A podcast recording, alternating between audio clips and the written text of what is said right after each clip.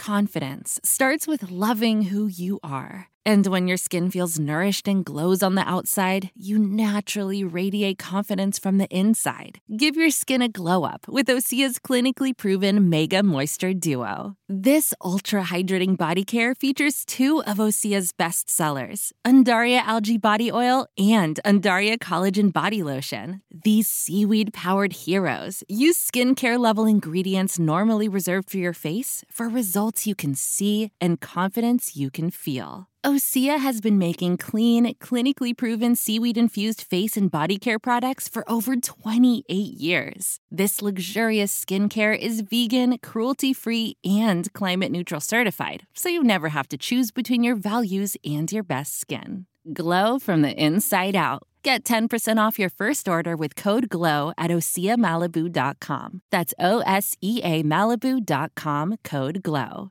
Every team, every topic, everywhere. This is Believe.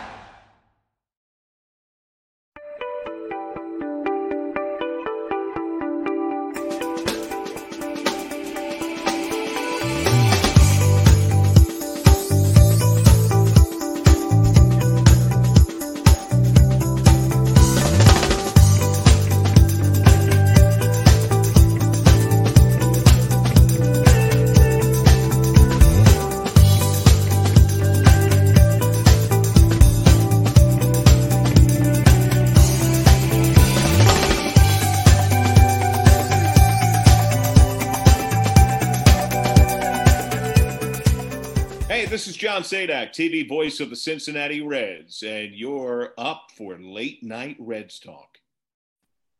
What is going on, everybody? I hope you enjoyed all our new cool gadgets. Welcome to Late Night Reds Talk Live. It is Wednesday night, and you know what that means. A very fun evening, our debut on the Believe Podcast Network. And we have an excellent guest as we celebrate the 31st anniversary of the 1990 World Series team who clinched on this day 31 years ago.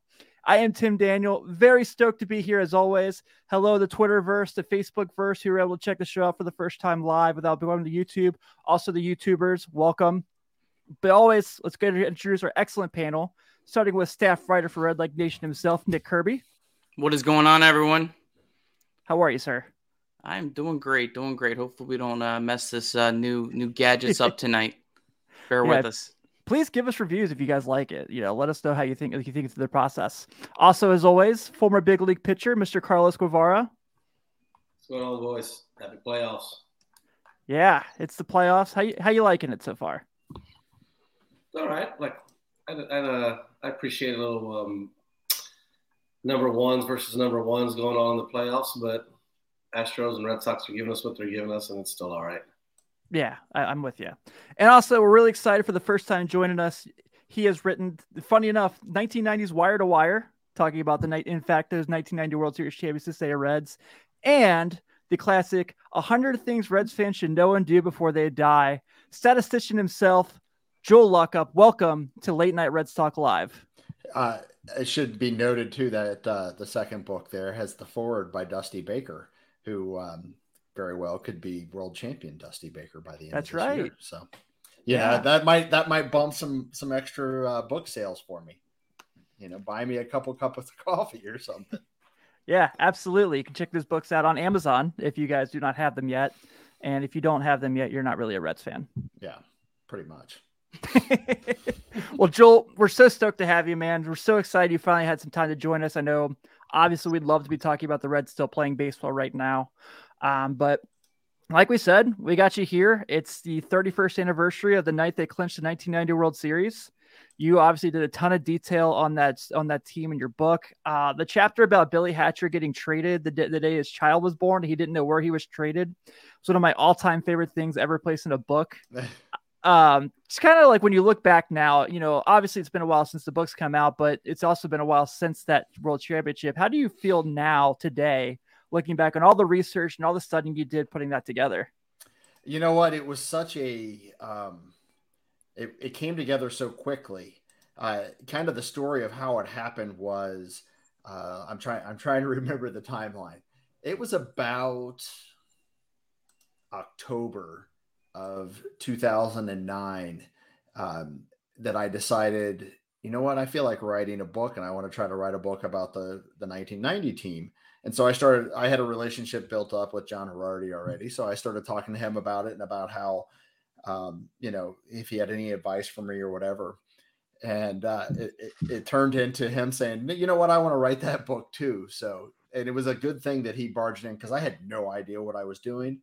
Um, and, and the fact that he, you know, was able to join on and writing the book, um, really taught me a lot about the whole writing process. Uh, but also, it allowed us to actually get access then to the team because the team came in for that. Um, the team came in for the wait. I'm I'm trying to remember the dates now. They came in for Reds Fest that year. That's what it was. So yeah. the team came in for Reds Fest, and it was pretty much the whole squad. And so we were able to have time to sit around and talk with the players. And and to be honest, uh, if I had done that on my own, um, it would have been a terrible book, even if I had had access to the players, because I asked stupid questions, just dumb, dumb questions.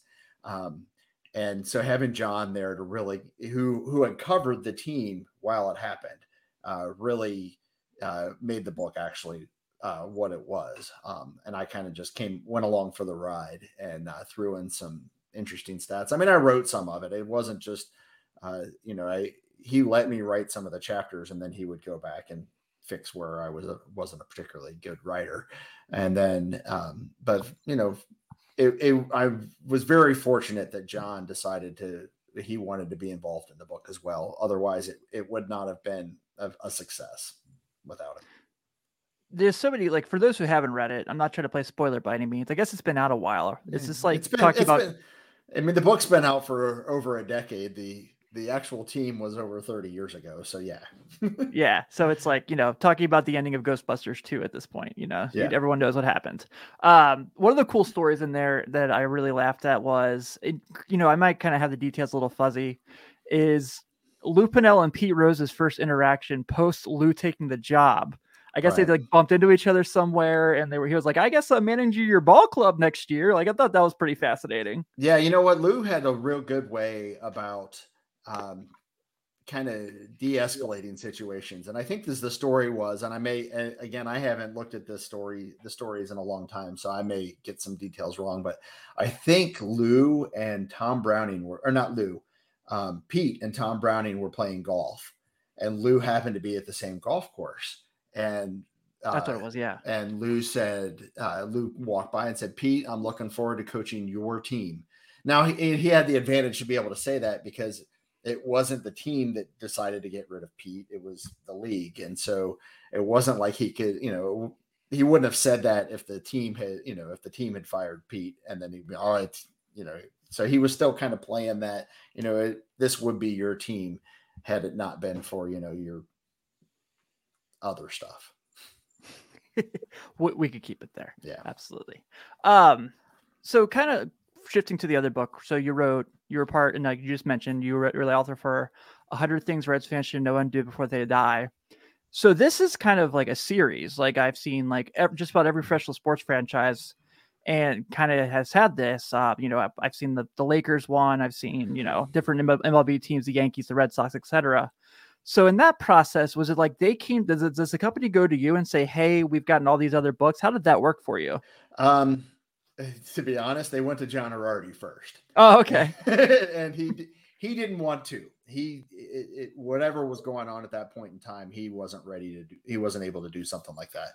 Um, and again, that was a that was another quick turnaround. I think I I signed the contract for that in in March and had it turned in by the end of the end of the season after while also working as a statistician all throughout the season. So um, that was a, a, pretty challenging year, but it was, I mean, it was a good year for the Reds for the most part, but it was a pretty challenging year in terms of the, the work that I had to do that year.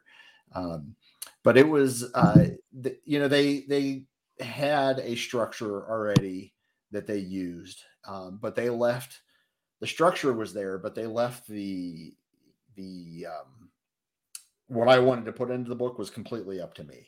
And, um, and so it was, you know, a lot of I put I basically wrote down everything I could think of for the Reds, um, any topic I could think of, and then um, actually sat down probably went out to dinner a couple times with um, John Erardi and Greg Rhodes, who's the Reds historian, uh, Greg Gajus, who has written at Red Leg Nation before, and um, they the, the, three of them are kind of the uh, unofficial Reds documenteers, if that's even a word.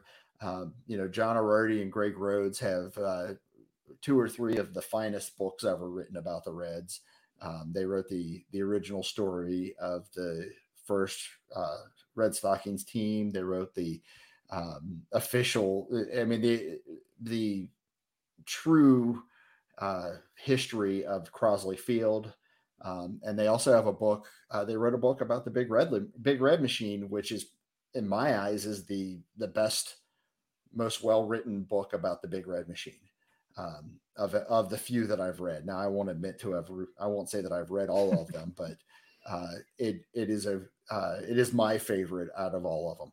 So getting to sit down with those guys who who really knew Reds history better than anybody and hash out what ideas should go in the book and what shouldn't um, really helped helped me to uh, you know hone in on what I wanted to write about then. Nice, that's awesome.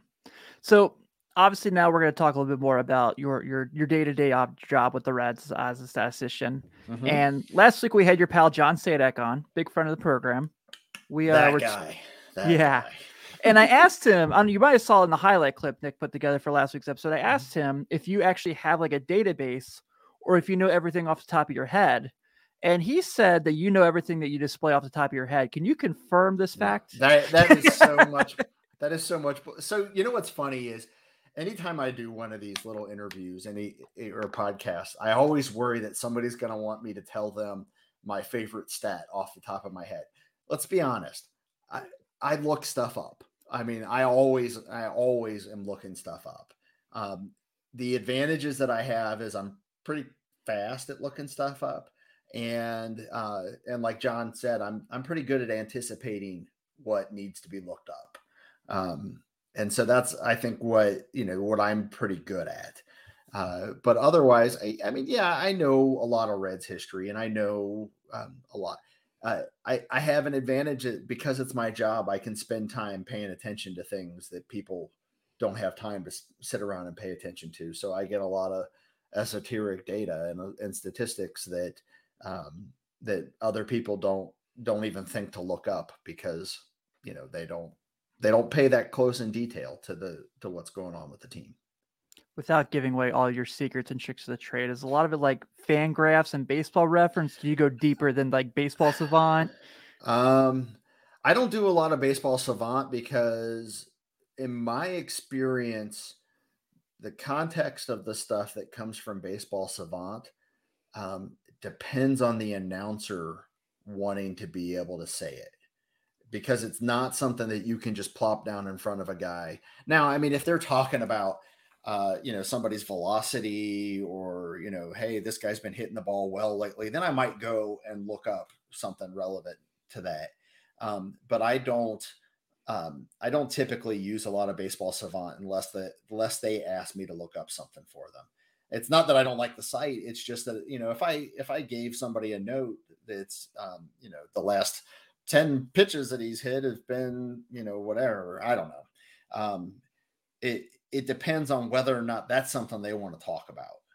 And so I, I, I don't tend to go there. It's a lot of baseball reference. Um, I do have a Retrosheet database on my computer uh, that I use for searching. Um, I uh, also have access to Sportradar through uh, through our job uh, through the work. So um, those three together are pretty much what I do most of my research on. And it just depends on the nature of the question. Um, they each have their strengths and they each have some deficiencies. And so they kind of fill it, each of the three little uh, databases kind of fill in the gaps. Absolutely. I'll bring Carlos and Nick back in here because uh, for this question, because you mentioned you're really good with anticipation and preparation for stats and this has been a hot topic this offseason, obviously. Do you feel that the way things are going for his career, that Joey Votto could end up being the all time home run leader? And how confident are you he will by the time his Reds career is over? Well, coming into the season, I said no way. I mean, yeah, we all did, right? you know, um, I don't know. Like, I think it's quite possible. Uh, I'm not a, I'm not a, uh, you know, kind of guy that can put probabilities on things. So um, I, I'll say this much: he's going to finish at least second. So, um, yeah, I, he, he could catch him, but it really age is such a, a nasty thing. Um, and you know, we all get old and we all get slower. And uh, you know, I, I, look at players like Albert Pujols and Miguel Cabrera, both of whom were better hitters than Joey Votto in their primes, um, and both of whom fell off and couldn't find it again. And that's where I thought Votto was. So I was completely shocked that he was able to do what he did this year. Uh, and, and, and not only that, that he was able to do it in a fashion that looked natural and easy. I know it wasn't easy. I know he worked at it, but it wasn't look. It wasn't like it, it almost was like a, a switch flipped, and things worked for him all of a sudden. And so it's really hard to say, well, when he comes back next year, for somebody who works as hard at his craft, when he comes back next year, is that switch still going to be able to flip on? And that's what I can't predict. So I'm I'm giving you a wishy washy. I don't know. That's fine. That's totally fine. I guess the beauty of having Carlos around is he's like, you know, I, he won't say it, but Carlos was like a couple weeks was like, he wants it. He won't say he wants it, but oh, he yeah. wants it. Yeah. I, I I totally believe that he wants to retire feeling like he was the greatest ever to play on a Reds uniform. And and the number one way to do that is to lead in as many statistics. Obviously, he's not going to catch Pete in hits. Um, but otherwise, you know, he I think he really I think he's driven by wanting by that. I th- I have always and I don't know him, Carlos, you know him, so um, maybe you can comment on this, but I've always got the impression that his legacy has always been important to him. Do you think that's fair? Yeah, absolutely. I mean, he, he's been that way since since we were younger. You know, it's not that that he cared what other people necessarily thought about him, but he just wanted to be able, like number one, to leave an impression, and for that impression to be, you know, nothing but positive. And and that kind of it's that way on the baseball field too. You know, he's always wanted to to be the best on the team. He's always wanted to be the best in the league.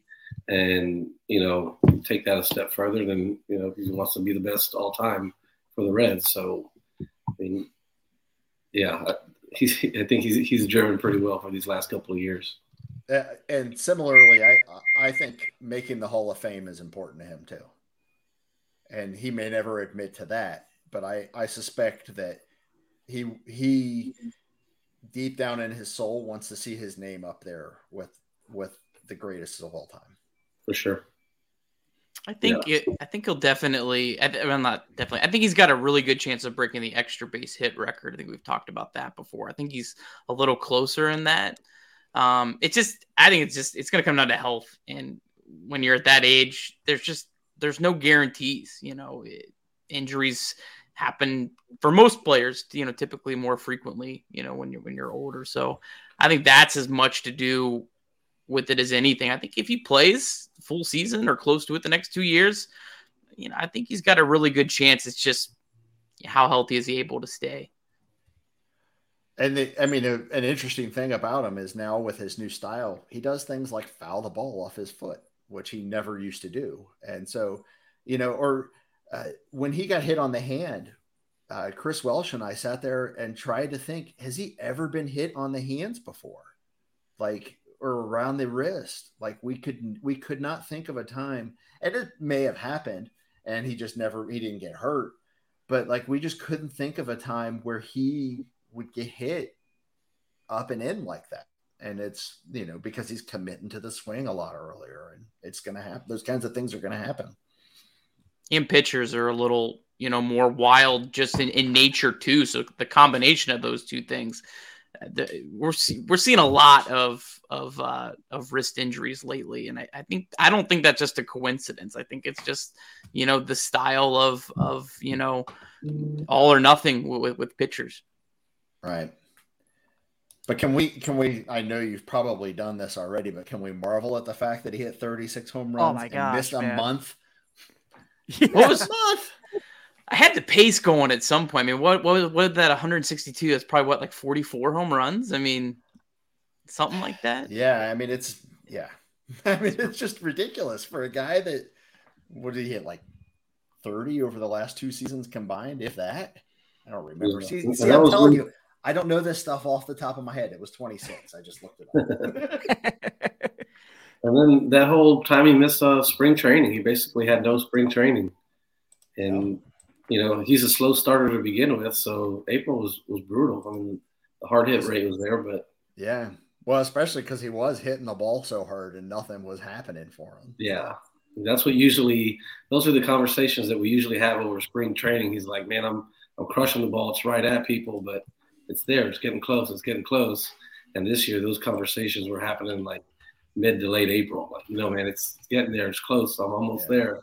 And then when whenever it got here, that's when we got hit in the hand. Yeah. Yeah, that's a good point you mentioned though, Nick, because I mean the Reds alone, you know, Votto and Castellanos, both with, you know, wrist injuries or hand injuries this year, just, you know, having hit pit, getting hit by pitches. It was I think Jonathan India got hit like I'm exaggerating here, but felt like 74 times this year. Um, so yeah, it was it's definitely kind of just like having that that combination of things. Jonathan, um, Jonathan India hurt per nine innings is a pretty high probably like four and a half. Especially late in the year, it was like everything was hurting on him. So anytime he had to do anything, he was on. The, he was like taking a second. Which you know, I'm 45, so I got to take a second with anything. But you know, that's just getting out of a chair. I'm 32, and I feel that way already. So you know, um, kind of kind of going through this season. You know, obviously, we all know, like we said, it didn't end the way any of us wanted to. Um, but I think the theme that when we kind of talk to people and like you know our our listeners who comment, we talk about stuff is yeah, obviously it was very disappointing, but also it felt like and part of that maybe just because it was the COVID year last year, it's the first year we were back in the ballpark and things like that. But like a lot of the conversation that we've been having with people is even though it ended the way it did, it was like one of the most fun red seasons in a long time. When you kind of look at this season, obviously, like how do you look at it and what you know, what will you remember the most from this time besides obviously Joey's home run streak. Um, I agree. I mean, I think especially through August, um, they were one of the most fun team Reds teams I remember. You know, I mean, in 2012, uh, they were winning. Uh, they were a great team, um, but I, I, didn't feel like they were quite as fun. I mean, they, not that they weren't fun, but I mean, winning by itself is fun. This right. team was like it was what felt different about this team was that they were winning games that they didn't have in hand right away and it didn't it seems like it's been a while since we've had team a team around here that's done that kind of stuff that has come back a lot that is um you know has has been resilient in the way that they were um and then i felt like all of that was gone in september i felt like they didn't have any of that mojo left uh, there was very little. I don't know. It was disappointing. It was um, so in general, I would say that this was a fun team. Uh, I was not. I didn't expect them to go to the postseason, so I wasn't. Um, I, I I wouldn't necessarily say I was disappointed. I was disappointed as the season went on that they weren't able to hang on and go to the postseason, but I didn't feel like this season was like they came up short of or my of my expectations. Um, but I thought for the most part they were a fun team. I I really wish Jesse had been healthy at the end of the year, um, and uh, and I and I really wish that they that he had been able to at least maintain, even if they hadn't held on, they had at least been able to maintain um, that energy throughout September, uh, and in, I would have felt a lot better going into the off season about just the team that they had put on the field. Yeah, that that vibe there at the end in September to me was like felt like a minor league like minor league September where everybody's like, you know, we're, we're pretty close to making the playoffs, but we're like, oh, we don't really care. Like, just want the season to be over with. Like, yeah. there was no energy. I remember those multiple times, whether it was like on a text message with these guys or even on here, I was like, they need like somebody to get hit on purpose or some sort of something to get behind because it was just it just seemed so dead. Like it was the dog days of September, but it was uh, you're in a playoff race, so it just never felt right. And I'm sure it didn't help that that team in St. Louis was Oh my playing out of their mind. Um, Yes. But you know, thank God for David Bell that they the Reds didn't do that because apparently it gets you fired. yeah, I saw that. And then the today was it today the Brewers fired their hitting coach? Oh, did they? I didn't Apparently, see that. yeah. It was either today or yesterday. See, this is what I haven't been on Twitter very much for the last couple of days. And the NBA started, so I kind of switched gears a little bit. I'm with you. I was watching the Bulls game tonight before we got on this. So No, I was watching the Pacers and they were up like 20 something and then they were losing by the time I left. So anyway, this is a baseball podcast. I was gonna say, uh, you know, I do NBA podcasts too, Joel. So we can talk about that another time. Um, so we do. I know uh, we just did get a comment here from our guy Bryce Spalding. He's a friend of the program. He said, "I know you don't memorize stats, Joel, but everyone has a favorite stat. What is yours?" Bryce.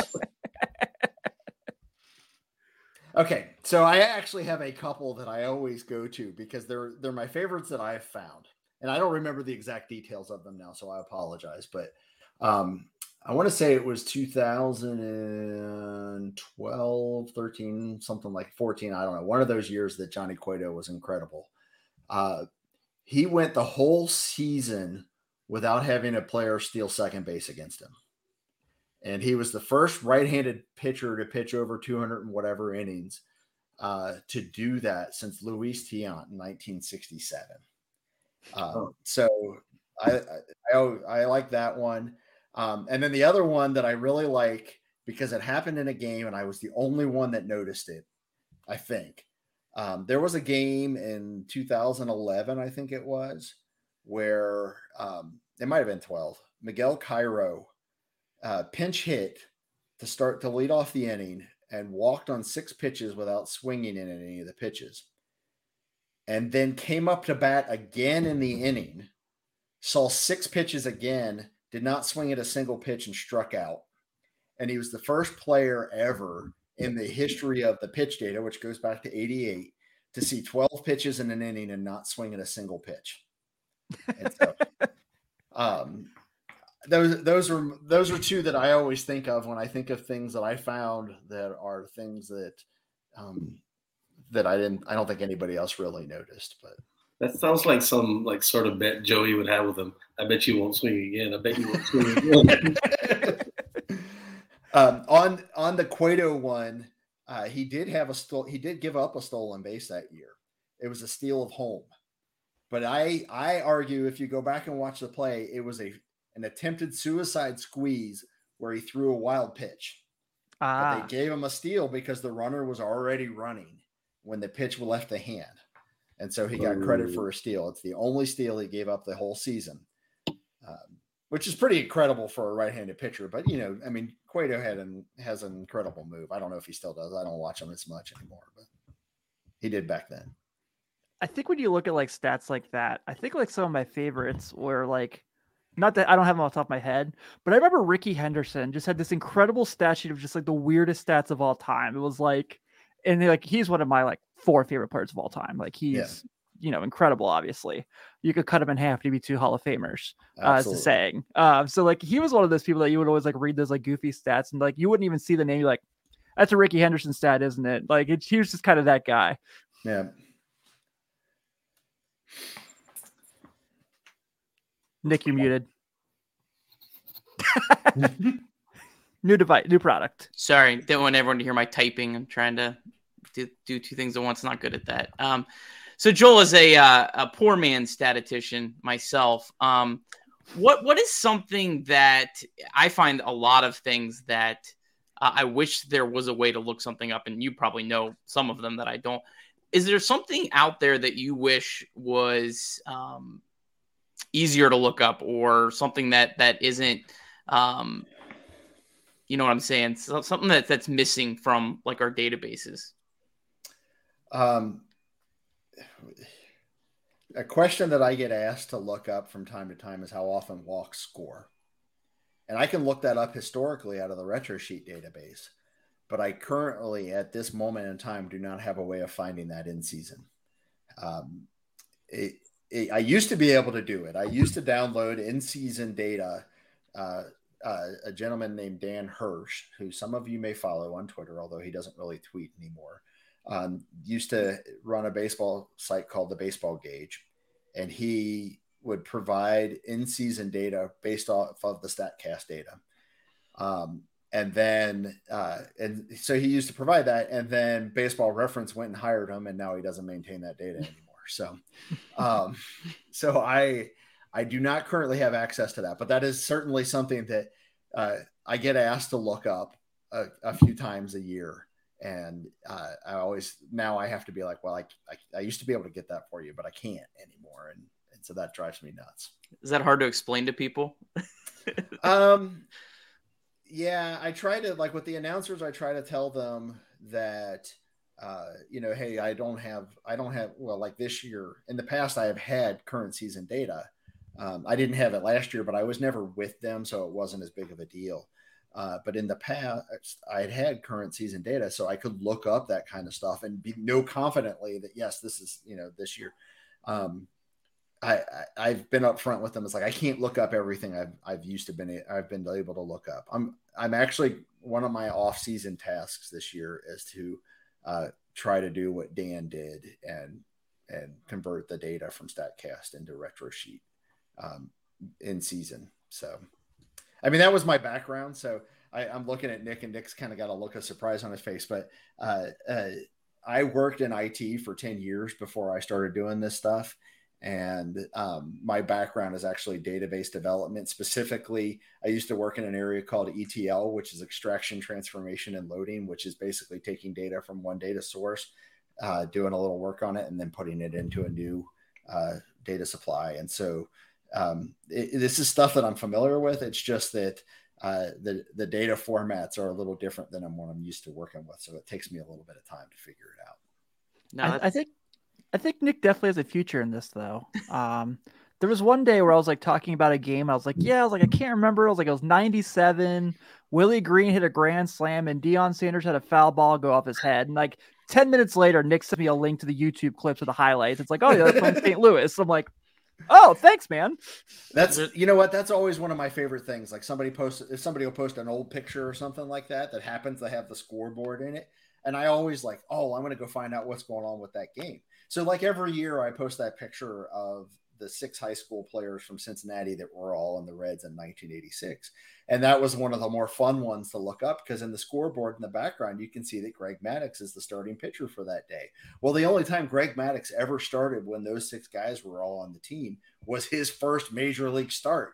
And so it was just coincidental that when they took that picture, a Hall of Famer was making his major, not his major league debut. He had pitched in relief previously, but a Hall of Famer was uh, making his first major league start that day. And so that's one of those is like, oh, that was really cool to find. So. Is it hard not to get in rabbit holes mid game? Sometimes it happens. Um, the, the thing that almost always pulls me out of it is when I realize they're talking about something and I have no idea what they're talking about. so I'll be sitting there and I'll be like, oh, they just said something and I have no idea what the context is and then I'll look over and like one of them will be like, "Well, what do you think?" I'll be like, "I don't know what you were talking about." so that's a that's a big no no in my job, um, and it was actually something I had to learn uh, uh, pretty quickly. Was that uh, the most important thing to do is pay attention to what the announcers are talking about, um, and and that's so that's the number one priority, and then the after that comes the trying to find stuff that is weird and unusual. Yeah, I'd have a hard time with that. I'm always when I'm watching a game, I'm always trying to find something and looking something up. And now that's well, that's that's that's impressive that you're you're doing the the the walks uh the, the walk sheet. That's I uh, I want to just like have platoon numbers for Reds minor leaguers and thinking about like trying to put that together, and that's overwhelming to me. I can't imagine taking on a task like well, that. So there used to be a site, and I think he's reached. Jeff Sackmann used to do it. Um, it was called Minor League Splits, and it used to have some decent splits, like more than just what you see on Baseball Reference these days. Um, and then I saw that he is he was one of those guys that I followed on Twitter like eight years ago, and then he disappeared because I think he got hired by a team, perhaps. But now he's back, and so all of a sudden he starts showing up on my my feed again, and I was like, oh, and so I looked, and he's So if you look at like minor, I think it's minorleaguesplits.com. Um, there are some on there, but it's not very extensive yet. He says he's still he's going to start building it out again or something. But so that would have like multiple years, Mhm. like career. That's awesome. Yeah. Yeah. I have So no idea. Carlos's minor league stats. what's that? We could find Carlos's minor league stats on there. Uh, probably. So they have all they have all the minor league stats. They just don't have like so if you like if you wanted to look up um, Jonathan India's minor league splits, you know, versus left or right in pitchers, you can only look up each year. You can't look up like the whole thing. And I don't oh, okay. and, and splits for one year eh, they're- can really you know vary a lot and so it's nice to to have multiple years you have to like calculate it yourself it's, it's Right. insane i don't understand why they do it like that but Yeah. I don't one either. of like the, it's one of the stranger questions you get like certain stats of certain players. Like how often do you get like give me your most random like Ken Griffey Jr. stat? Do you ever get like that stuff? Uh, yeah, people give me ask me that kind of stuff from time to time. Um, it's not all eh, honestly, it's usually not about specific players. Um, it's you know the stuff like what's your favorite stat or that that kind of thing, and um, and so it. Like I said, I always I I look this most of this stuff up, so I rarely. I mean, the internet. I used to when I was a kid, I had this stuff memorized, but then the internet came along and I stopped having to memorize this stuff it was and so my memory isn't as great as it used to be except that i know i had uh, you know maybe it's a memory maybe it's just a sense for when things are something you know so when when you know if something happens in a game wow this this is not something that happens frequently. I bet i can go find out something uh, you know about that. So um but it's it's not necessarily knowing off the top of my head well yeah this this hasn't happened since 1988 well i mean i i get to that point eventually but it's more because wow that was unusual. I wonder when the last time that happened was. Okay, yeah, that makes sense. Because I remember like I asked you, you know, you get some uh, about one time there was like was 2012. I asked you about a game where the Reds were in San Francisco, but they were the home team because of a Mhm. makeup, Mhm. and you had kind of broke down like how all that worked to me, and I was like, that's odd. yeah well that one's pretty spe- you know it's a pretty memorable situation because i was actually working then um and so they canceled a game i think the game was actually supposed to be on july 4th and they canceled the game and the only time they could make it up is if they played it in san francisco later on in the year. And so the reds played in san francisco as the home team. Yeah. I So remember weird. i remember that. So if only that would have ended in a walk off that would have been incredible.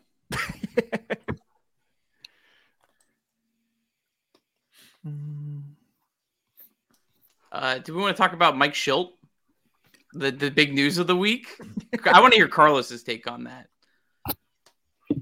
I don't really have one. All I saw that he, the Padres are going to interview. I'm like, oh man.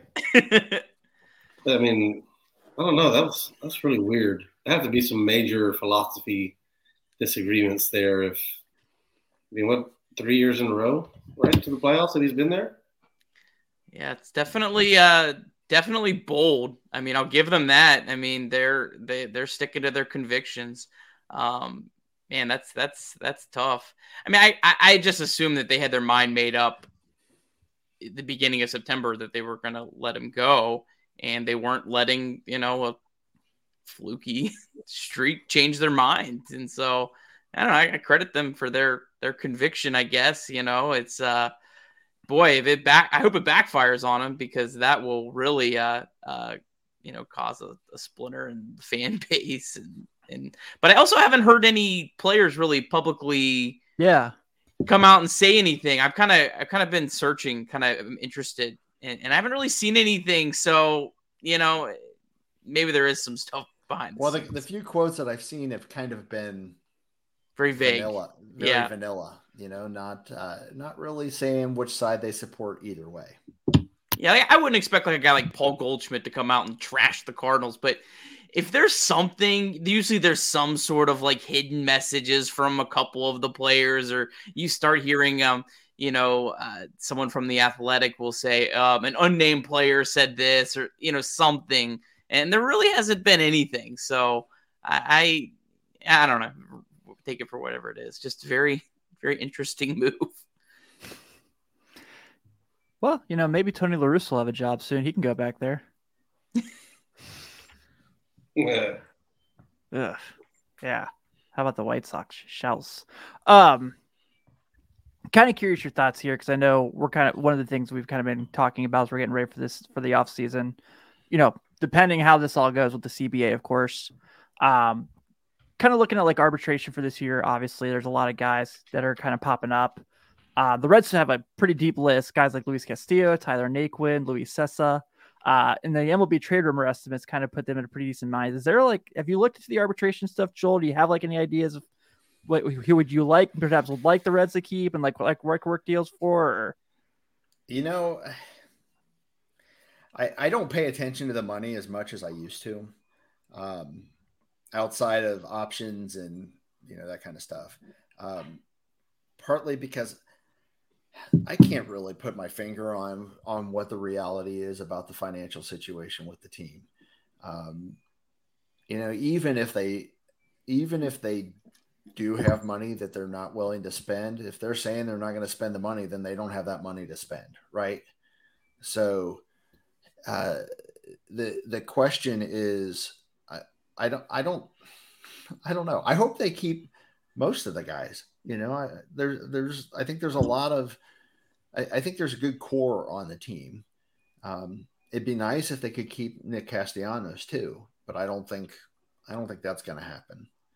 Um, I, I, you know, I, I don't want to be critical, but I, I think that the one problem contract really is is Shogo, and that's you know whether Shogo can play in the big leagues or not. I I'm not one to judge on that. It, he hasn't shown a lot in the big league, so um, but he hasn't also been given a ton of opportunity. Um, but either way, he's was still owed like eight million dollars next year, and that's that's a pretty significant chunk for a guy that right now doesn't have a position. You know, he you know where's he going to play? Is he going to be the center fielder? I doubt it. Um, you know, is he going to play over Naquin? I doubt it. You know, he's not obviously not going to play over Winker. And so, you know, that's a lot of money to give to a guy that really doesn't have a place to play. So I, I think if they had one contract that they, if they could take it back, they would, and that would probably be him. I think Moustakas might be up there too, depending yeah, on close. Depending on how, how good his offseason is. I, I Moustakas would be playing if he if he was healthy. Um, and so you, that they knew that risk going in. the The risk with Shogo was different because they didn't even know if he could play in the big leagues, and and so I think the mistake. I, I don't think they can send him down. I think he, you know, I think he would have to approve getting sent down. Um, so, and so I mean, that's a mistake. You don't you don't know if this guy's going to be able to play in the big leagues. I mean, with Moustakas, it was the risk of you, know, you signed an older guy to a four year deal. That's you might run into problems there. But eh, you know, that one is one of those that just didn't work out. I think with Akiyama, it was it was a risk money wise for a guy that you just you didn't even have any kind of clue how he was going to perform in the big leagues. Yeah, yeah. even with Moose, I mean, he can still, you know, fill a, fill a DH spot against yeah. right-handed hitters. It's more than likely going to come up. Shogo's not going to be a DH. Like right. it's just, yeah, I'm, I'm, with you with that one, Joe. I, I, think Shogo's is, is probably the the hardest pill to swallow of the two. I, and I think the unfortunate thing for Shogo, partly because if he was successful, like, like when he had that that month that he had in 2020, um, he was fun to watch. I, I just don't think his style of play works at Great American Ballpark because um, he's not a threat to put the ball over the fence. Uh, he's not a threat to put the ball over the outfielder's head. And so that just shrinks the outfield. And so I thought this back when Willy Taveras came to town. And you know he could have been a guy that a guy that was successful at Colorado not because he hit the ball over the fence but because it was such a big outfield and he was a slap hitter that that worked for him. I I just don't think those kind of guys are going to work at Great American Ballpark. Um, you may you may stumble across somebody that does it, but they're going to be more much more of a line drive gap hitter than somebody that's just dumping the ball in front of the outfielder, which is what it looks like Shogo's game would be in the big leagues. Yeah, he'd be pretty killer like in the polo grounds if he was in that time. yeah, yeah. I don't think they would have let him play there though back in that. No, era, that's true. Unfortunately, Unfortunately, yeah. I don't I don't necessarily like fault the Reds at all for either contract. I think if you look, you have to think back to, you know, where we were pre-COVID when the Reds were making these signings, and Moustakas was really there wasn't a whole lot of there wasn't a massive free agent class. It wasn't like the Reds just had all these players to choose from, and they were ready to compete. And I think Mhm. if you look look back now at that 2020 team, when you saw kind of the offense this year, what they were capable of if they would have had that full season, um, and they had this the Cy Young winner, and and I think man, it's like wow, you kind of look back, that was a, a, a really well built team, and it just you know was just unfortunate the way that it played out. I think Akiyama. I think he was fine with the payroll that they were going to have as kind of a risk, you know, because the payroll was, I think, 30 million, 40 million more. I think it's fine to take that kind of risk when you have that. But now that you've had to cut back, I, I think that's where it it really becomes more magnified. I, I think it would have been, oh, whatever, $7 million a year. That's not that big of a deal, you know, when you have more more wiggle room. But yeah, I don't know. These arbitration estimates, usually I can like pick through and say, oh, that one's not really good. They all are pretty fair and they all seem Yeah. pretty pretty valuable. Naquin, I guess, is the one that i- is it's at 3.6 million. I, I'm a big fan of Naquin. I and especially the Reds don't have a lot of of of good outfielders if, if Castellanos is gone. And but that's maybe the one where you could cut some change if, if you're trying to you know make a dent in, in what you could be more flexible with. And then i guess hoffman but man you know 1.1 million for a guy that has the the, the starting pitching insurance that he has. They all I- they all look good. I, I don't know Yeah, one point one billion for Nick Senzel is totally worth the risk. oh yeah I suspect Garrett's on the bubble. Um, really Yeah. Eh, eh, Only because he just like I just never I never saw anything from him where I felt like he's got it figured out now. It was the same stuff throughout the whole year. Like there wasn't you didn't see that that adjust. I mean, and maybe Carlos can speak to it a little better than I can because uh, anytime I start talking to pitchers in in front of uh, former pitchers, I always end up looking like an idiot. Um, but I just never saw anything from him where I thought, okay, now now I see what he's doing differently, and it seems to be working. Yeah, I've been. I, I talked about that throughout the year. It's just even whenever he had a couple of good outings in a row, it was like, you know, he was getting swing and misses, you know, up and away when he was trying to go, you know, down and in. Like Mhm. He was just missing his spot so bad. His his slider was was never there anymore. I don't at all this year. I don't know if it was you know the sticky stuff or what, but it just wasn't there. And there were even shades of that at the end of 2020, to where we came into this year thinking like, you know, he can be good, but it's not somebody that we can count on, you know. And then th- that right away, whenever you're one of the lone left-handed relievers in the bullpen, that kind of hurts. Um, but I mean, at this point, I guess you got to at least bring him through spring training because I mean, what's the worst that's going to happen? You're going to have to owe him like five hundred thousand or something like that if, if he doesn't make the team. Um, I, I think it's worth the risk um, bringing him back just to see maybe he did figure something out. But yeah, that's if it's going to be a repeat of this year or even slightly better, then I don't think it's worth the Man, worth that two million. I just I have a hard time believing that they're going to non-tender him because it felt like most of the second half they were hiding him in the bullpen because he had no options. So to me, it would be really strange. I mean, you know, there's always strange moves that don't really totally make sense, but it'd be a little strange that why wouldn't they have just you know DFA'd him during the season last year because he clearly you know towards the end of the year was you know there was you know you had better better options, you know, and, and better use of your roster spot. And, and, maybe some of it comes down to what happens with Justin Wilson. Um, yeah. You know, if he if he ends up taking up his his option, because clearly the Reds aren't going to pick up their their set the seven million dollar option. Um, but if he ends up taking up his option, his side of the option, um, then that may it may seal it for Garrett. Then having a lefty that's already there at two million dollars or whatever, it's around. I don't know exactly what his number is, but it's around two million. Yeah. You know, the Yankees have this lefty. He had a pretty rough year. I hear they're one to trade guys and pay a lot of salary. I don't know. What do you guys think about maybe Aroldis Chapman coming back to Cincinnati? It would only be fitting if they traded way more than they got for him. oh, too soon. Too soon. Uh, yeah, Eric Jagielo. I was so high on Eric Jagielo when he came out of Notre Dame. You can't. You can't trade. The sad thing is, is you literally can't trade any of the players that you required for him because all of them are out of the out of play are no longer playing, and one of them's a pitching coach. Yeah, that's the thing. Like when people talk about like the Homer Bailey trade, like well, like Kemp and Puig and those guys didn't really pan out. It's like they got living, breathing humans for the Homer Bailey contract. Like right. they won the trade no matter what happened. Pretty much. And yeah. Kyle Farmer. Yeah, which... yeah, that's a big one. I, I think that I don't. I think if you're looking at that, I think there's probably one guy on that list that the Reds will non-tender. There's always someone they non-tender that I just am surprised at.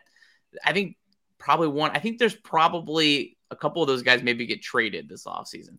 I see a guy like Amir Garrett and I go, he's a Dodger next year. They're going to be the same way. We can take that risk. You know, we'll, we'll pay that, you know, two ish million that he's going to be uh, getting arbitration and uh, we'll take a risk on him. And if it doesn't work, we just, we DFA him.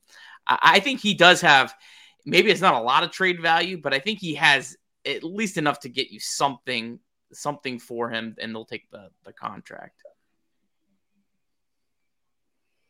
I'm with it. I think you're optimistic. Something. I'm not saying a lot. I, I, I mean, I, like I'm not trying to bash on on Garrett. I'm trying to be realistic. I think about what he showed on the field and and how that's going to translate into his future. And he, like I just like I said, I just didn't see a whole lot of a, what appeared to be adjustments to me. Now I'm not a, you know, I'm not a pitching coach, so I'm not going to act like I, I know exactly. I just saw a lot of the same stuff the whole year. Yeah, it almost kind of feels like the worst thing that happened to him was him just like declaring himself the closer, because yeah. everything after that just felt like it went downhill. See, I, am I'm, I'm going to. But I love the for, confidence. I'm going to advocate for not setting specific goals at the very beginning of the season and then boasting about them. 50 home runs. No. Um, no goals. Now, no, no, Joe, no goals on this team. Now, of course, Joey told everybody that he was going to hit the ball for damage, and he did. So, yeah, but he's Joey, right? Hmm. Yeah, they, they got to be more vague, more no, no, no numbers attached to them. I would like to do this in a roundabout way to a certain extent. That's I want to be good or or something. yeah, we joke all the time too because we're talking about like obviously everything we say kind of also depends on what happens with the CBA. And, mm-hmm. you know, will we have a full season next year? But like we looked at like we've you know kind of doing this. We've looked at like the off season and like the, the people who are like free agents, and it's like, you know, yeah, you're more than likely gonna lose Nick Castellanos, but who you fill that in with? It's like, you know, we I've joked a few times like I, I really hate the thought of Andrew McCutchen playing for the Reds, but sometimes it kind of makes sense salary wise for next year, but I don't want it. He destroys left-handed pitching still. I kind of like Andrew McCutchen. So. He'd play well in. I feel like he'd play well at, in Great American. Oh, I remember left, he did playing left field, well, Winker DHing. See, you can't you can't say you you remember he did because the Reds pitching in that era was terrible. That's true, but I was at the All Star game in Cincinnati when he had a homer into the bleachers. Wow. Did he win the MVP in 2013? He did. Yeah, but that pitching was pretty good. Yeah, that team was pretty good, I guess. They were decent.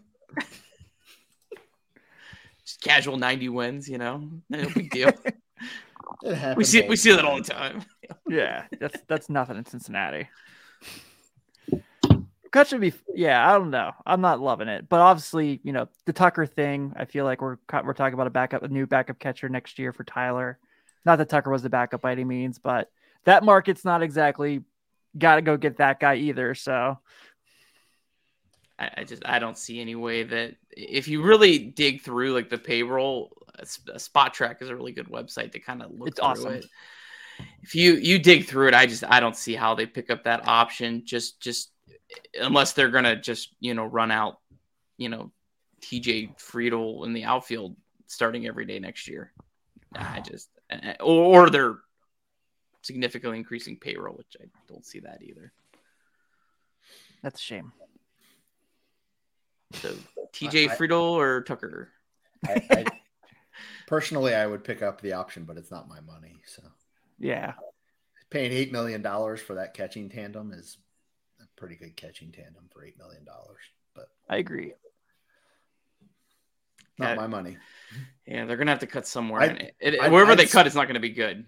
I'd spend everywhere though. So yeah, if I had two billion dollars, I'd spend everywhere. I feel like it's going to be Sonny. I feel like Sonny Gray might have probably pitched this last Reds game.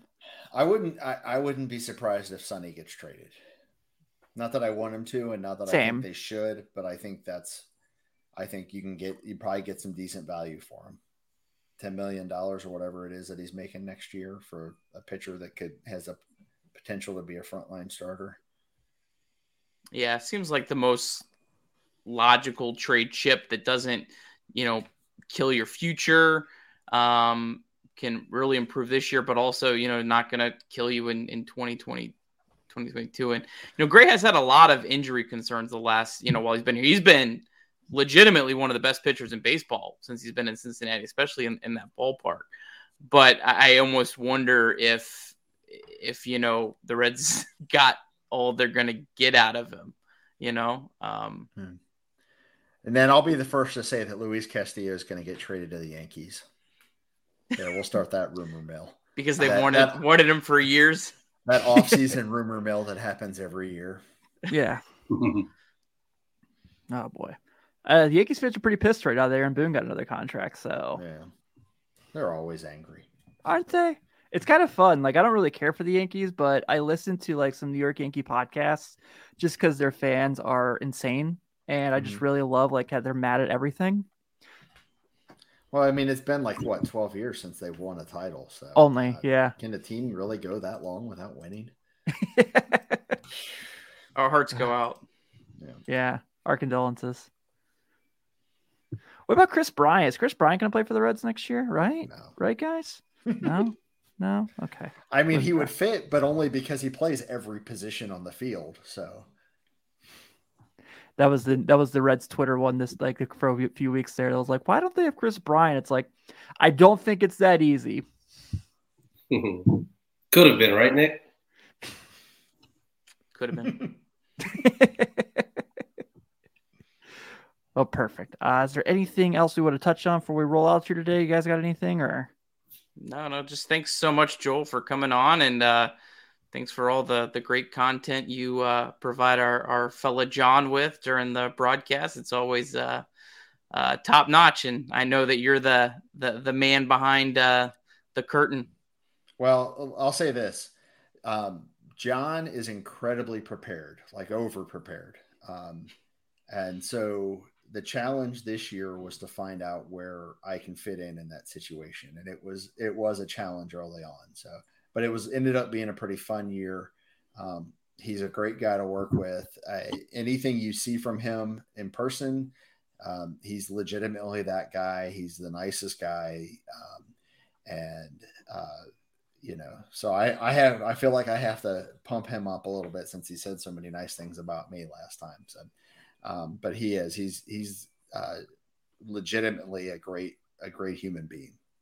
So. I remember the the first time he announced the defensive linemen and he started saying their defensive run saved, I about fell out of my chair. I was I was so excited. he also made reference that you're a big pop culture buff. Uh, has he told you about our Hawaiian shirt pop culture podcast coming soon? Uh, I well, I, I did listen last week and I or hmm. the show last week, and I uh, I saw the shirt. I actually have that same shirt because I too donated to the um, to the Reds Community Fund, and so uh, at some point he and I will just go out of, go out on the town in our uh, in our our Reds Hawaiian shirts. Take pictures, please. Looking Yeah. looking like the uh, the guys from the Roxbury brothers or whatever. We'll just sit there. the Butabis. I love it. White pants and Hawaiian shirts. yep. Yep. Hey, you, you, you, you. Me, him, him, me, him. Well, perfect. Well, Joel, as I said, thanks for having you for Joel for hanging out with us today. Also, thank you all for tuning in and listening. Uh, if you caught uh, the promo video today, like we said, we're now part of the Bleav Podcast Network. Um, and yes, I am giving away some of my favorite baseball cards from my collection. All it is is simply following us on Twitter at Late Reds and leaving a nice five star review with your name in the review. We enter your name in the contest. We'll let you guys know at the beginning of November who gets to take these two beauties home. So thank you all so much. Have a great night and go Reds.